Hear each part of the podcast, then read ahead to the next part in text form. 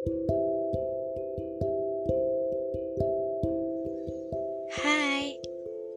untuk kalian yang sedang menata masa depan,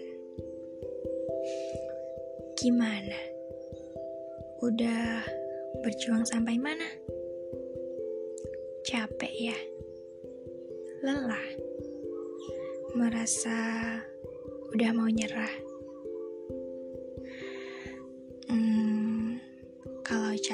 Ya istirahat. Yang penting Jangan sampai berhenti. Yuk, bangkit lagi. Ada masa depan kalian yang cerah di depan sana. Iya dong, harus positive thinking.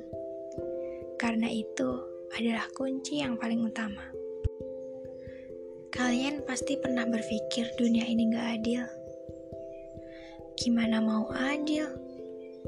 Yang berjuang tetap kalah sama orang dalam yang bekerja keras akan kalah sama yang dekat. Yang benar-benar berusaha jujur juga akan kalah sama hasil yang terlihat menggiur. Iya, dunia emang sekejam itu. Tapi ingat, hukum alam masih ada hingga kini. Yang berniat jahat pada akhirnya akan kalah sama yang tulus dan ikhlas. Rencana Tuhan emang se-amazing itu. Karena sebaik-baik rencana adalah apa yang telah Tuhan rencanakan untuk kita.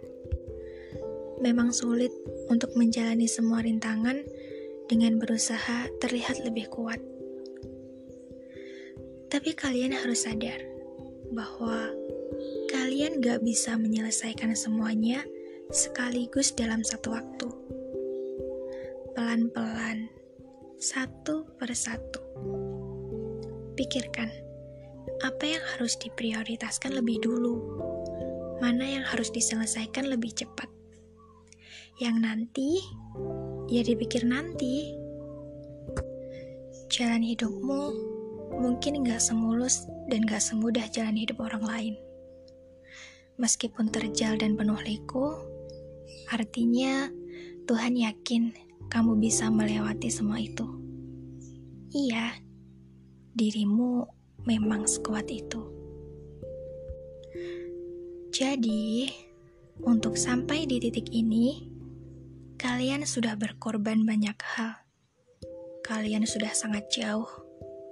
Hanya saja, kalian sering lupa dan tidak menjadarinya. So, Sayangkan, kalau pengorbanan yang sudah kalian lakukan selama ini tidak membuahkan hasil hanya karena rasa malas dan putus asa sesaat.